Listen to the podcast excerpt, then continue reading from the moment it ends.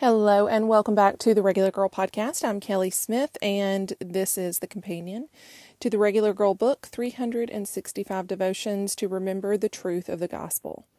Today's entry is titled Comeback Kid.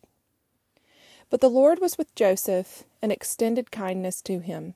He granted him favor with the prison warden. Genesis chapter 39, verse 21.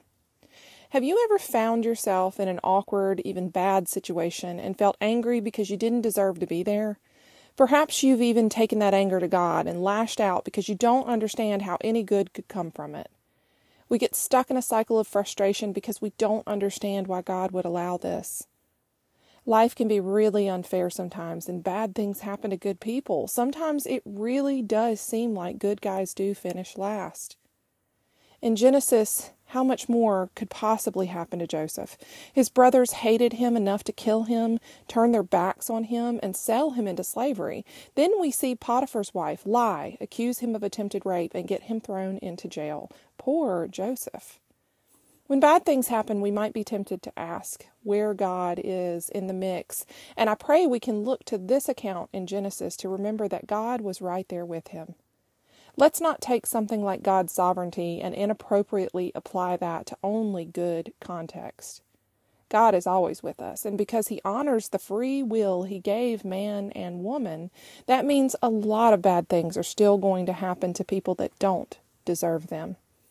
Because people have the choice to choose sin or holiness.